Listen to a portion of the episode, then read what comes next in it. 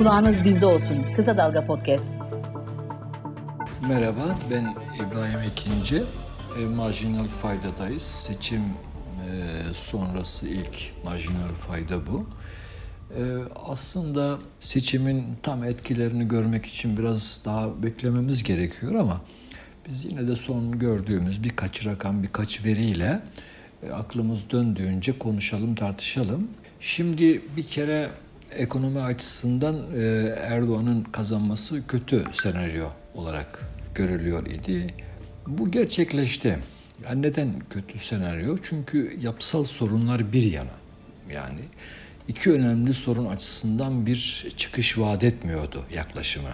Mesela bir politika faizleri konusunda daha da düşecek dedi seçim öncesindeki televizyon programlarında filan. Dolayısıyla bu TL'nin değerini aşındıracak bir e, yaklaşımın süreceğini gösteriyor. Politikada temel bir değişiklik olmayacağını ifade ediyor.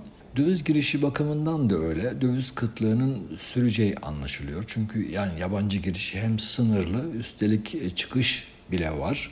Dolayısıyla burada böyle hukuki koşullar, istikrarlı bir ekonomik ortamın dönmeyeceği anlaşılıyor.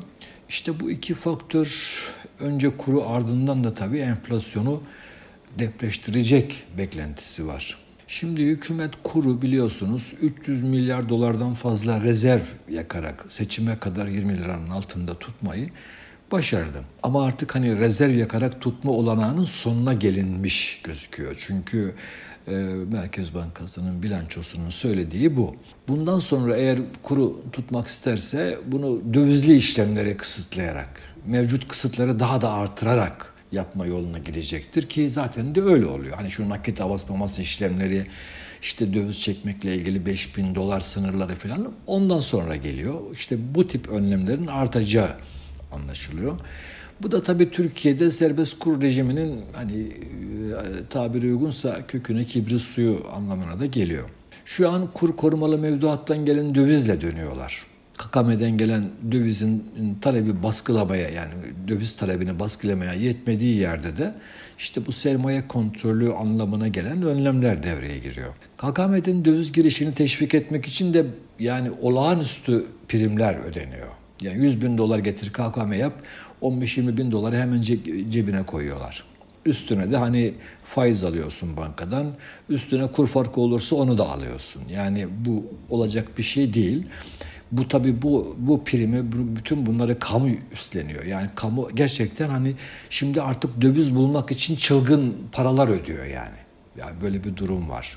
Şimdi kritik soru şu, bu yüksek primle toplanan KKM dövizi acaba talebi bir süre daha kontrol etmeye yeter mi? Çünkü bir yandan da hani e, dövizlerin başına bir iş gelir mi korkusu izliyoruz vatandaşta. Hesaplardan çekilip yastık altına kasalara mesela işte gidiyor. Bankalardan döviz çekemeyince bu tabii endişe yaratıyor. Şimdi mesela vatandaş işte gittim 5000 dolar çekecektim vermediler dediler ki yarın gel filan. Yani böyle şeyler olunca da endişe depreşiyor vatandaşta haliyle. Şimdi döviz kurunda sert yükselmeler olursa ki biraz beklenti böyle bu tabii işleri çok karıştırır. Yani memleketin tamamı için çok hayırsız bir gelişme olur. Bu tabii bir yandan da enflasyonu yükseltir. E, şimdi bir şimdi düşünüyorsunuz e, bir yandan hani 350 milyar doları bulan bir kamu döviz yükümlülükleri var.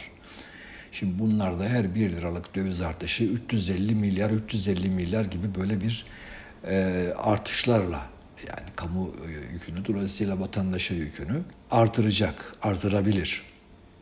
Şimdi aynı şekilde tabii bir döviz bir kur çıkışı ithalatı da pahalı hale getirecek mesela. O da tabii ne yapacak? Biraz üretimi, büyümeyi, yatırımı biraz baskılayacak. İhracatçı zaten sıkıntıda.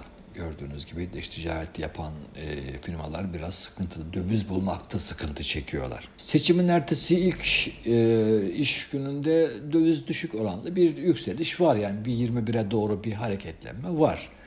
E, özel bir destekleme oldu mu bilmiyorum ama borsada da bir yükselme oldu.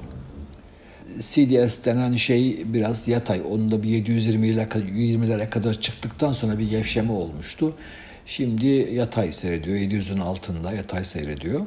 Altın esas itibariyle uluslararası taleple ilgili bir seyir izliyor. Yani kısmen de iç koşullardan etkileniyor altın fiyatları. Dolar ise esas da e, iç koşullardan yani bu faiz kararlarından, hükümetin uygulamalarından etkileniyor. Bu nedenle özellikle de döviz tarafında sıkıntılı bir seyir beklemek gerçekçi görünüyor.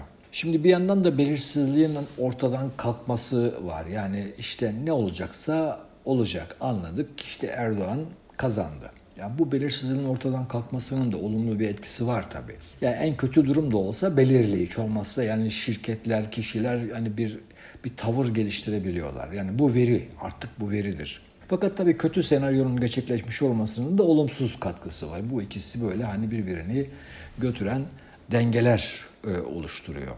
Aslında herkes yeni bir ekonomi yönetimine bakıyor diyebiliriz. Yani şimdi tamam Cumhurbaşkanlığının ikinci turu da bitti. Ekonomi nasıl? Kim yönetecek bu ekonomiyi? Yani bu yeni gelen kadronun anlayışı nedir mesela? Hani örneğin Şimşek gelirse ne yapacağını kestirebildiğimiz gibi. E, kim gelecek mesela? Yani bunlara da bakacak hani bakarak hani böyle bir daha kesin bir yön bulma e, olacak diyebiliriz. Yani o zaman anlaşılacak hani Erdoğan bu e, girdiği yoldan bu nas yolundan dönüyor mu dönmüyor mu? Hani bu anlaşılmış olacak.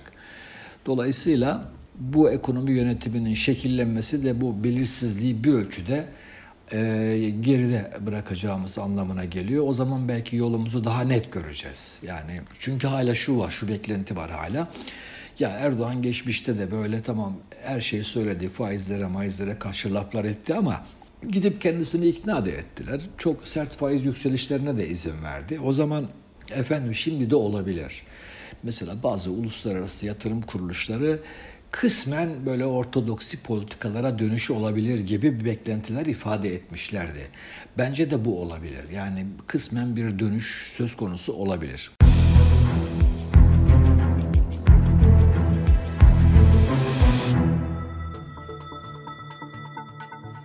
Şimdi e, seçim sonrası yabancılardan böyle yine tabii e, şey geliyor raporlar. Bugün ilkini e, Morgan Stanley'in bir raporu geldi. Onun özetinde diyor ki seçim sonrası faiz politikalarında bir değişiklik beklemiyoruz. Yani bu Erdoğan'ın indirdik daha da indireceğiz görüşünün devam edeceğini söylüyor. Raporun beklentisi bu. Ee, bazı politika düzenlemeleri e, beklentileri var. TL'nin daha hızlı değer kaybetmesine izin verilecektir diyorlar. Çünkü bu politika faizinde zaten eğer siz hani daha da indirirseniz e, bu bunun sonucu olarak bu olacak. Mevduat ve kredi oranlarının yükselmesi, faizlerin yükselmesi zaten onu da izliyoruz. Hani yükseliyor politika faizinden bağımsız olarak mevduat faizleri, kredi faizleri yükseliyor. Yani 40'lı civarlarda e, seyrediyor. Kredi arzının kısıtlanması çünkü işte bu faizler yükselince, kredi faizleri yükselince haliyle e, hem krediler alınabilir olmaktan e, pahalı oluyor daha doğrusu, pahalı oluyor. Birincisi bu, ikincisi de tabii işte şirketlere hani şu orandan kredi ver baskısı var bankalara. Dolayısıyla o da e, biraz tıkıyor sistemi. Bir de o var. Bireysel döviz işlemlerinde düzenleyici kontrollerin artması beklentisi var Morgan Stanley raporunda. Ben de size az önce ifade etmiştim zaten. E, artık rezerv yakarak bunu e, dolara tutma işi biraz şey oldu yani e, güçleşti. Çünkü dediğim gibi Merkez Bankası'nın kasasında döviz yok. Dolayısıyla piyasaya müdahale, yani piyasada döviz ticaretini kısıtlama e, önlemlerinin daha artacağını öngörmemiz mümkün. Durum böyle. Bu arada hani aklınızda e, Türkiye yaptı ya daha önce böyle işte e, Erdoğan da söyledi ya işte biz e, Körfez ülkeleri işte Merkez Bankamıza e, döviz depo etti, Merkez Bankamız nefes aldı filan. İşte Türkiye benzeri ülkeler de böyle yapıyorlar. Mesela geçen gün Hakan Kara Hoca paylaşmıştı. Arjantin bu yıl yapılacak başkanlık seçimlerinden önce döviz kurundaki olası sert artışı sınırlamak için Çin'le swap anlaşmasını devreye sokuyormuş. Türkiye de böyle yapıyor. Yani bir memleketin ekonomisinin kendisi döviz kazanmalıdır. yatırım çek, döviz yani dışarıdan yatırım çekmelidir. Yani dövizin kaynağı budur. Ama işte burada başarısız olunca gidip böyle sağdan soldan döviz istemeye başlıyorsunuz. Ve döviz tabii orada bağımlılıklar inşa ediliyor.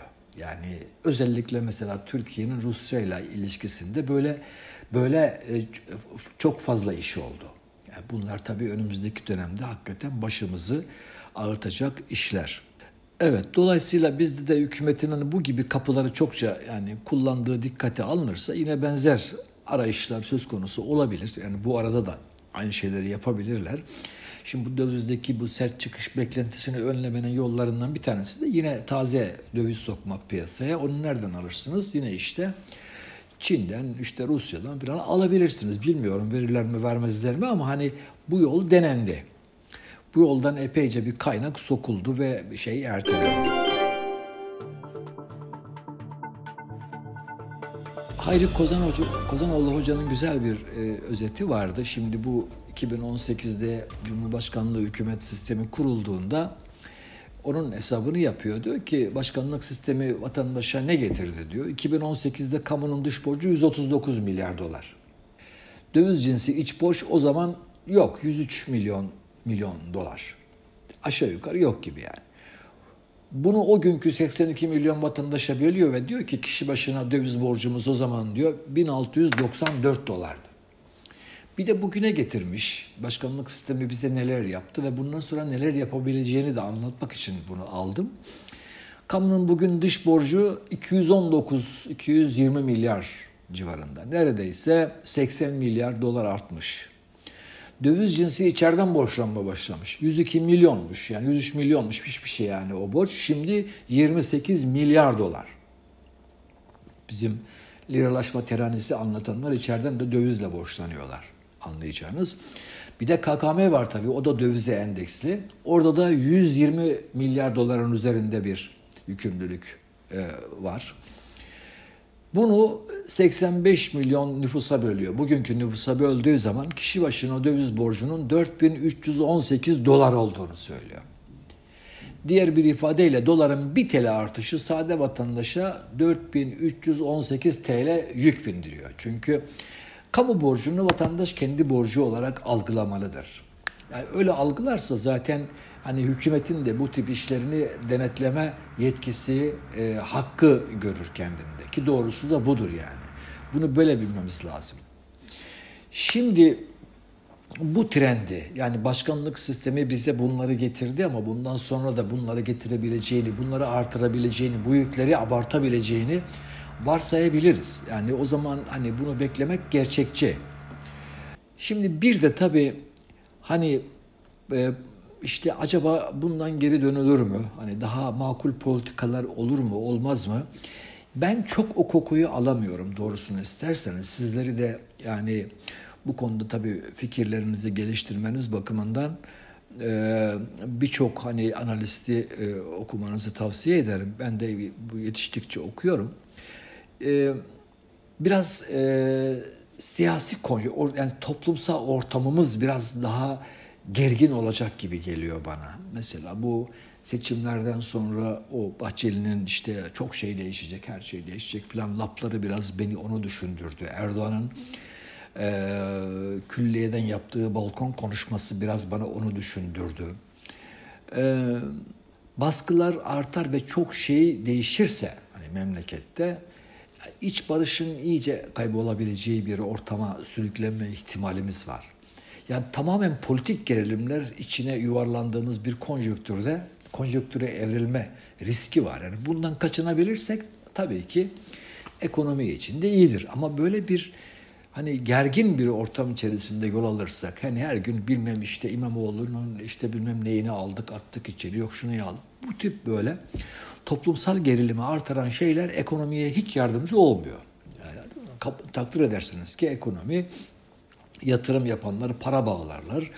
Dolayısıyla sakin, sükunet içerisinde bir ortam isterler ki hani orada önlerini görsünler, yatırımlarını yapsınlar, ticaretlerini yapsınlar.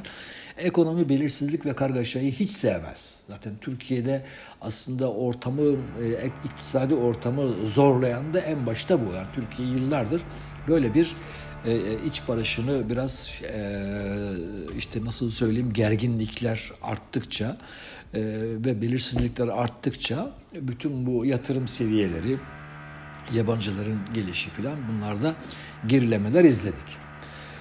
Benden bu haftalık bu kadar. Önümüzdeki hafta biraz daha durumun netleştiğini, e, netleşeceğini tahmin ediyorum. Belki biraz daha e, kesin şeyler söylemek mümkün olabilir. Kendinize iyi bakın, hoşçakalın.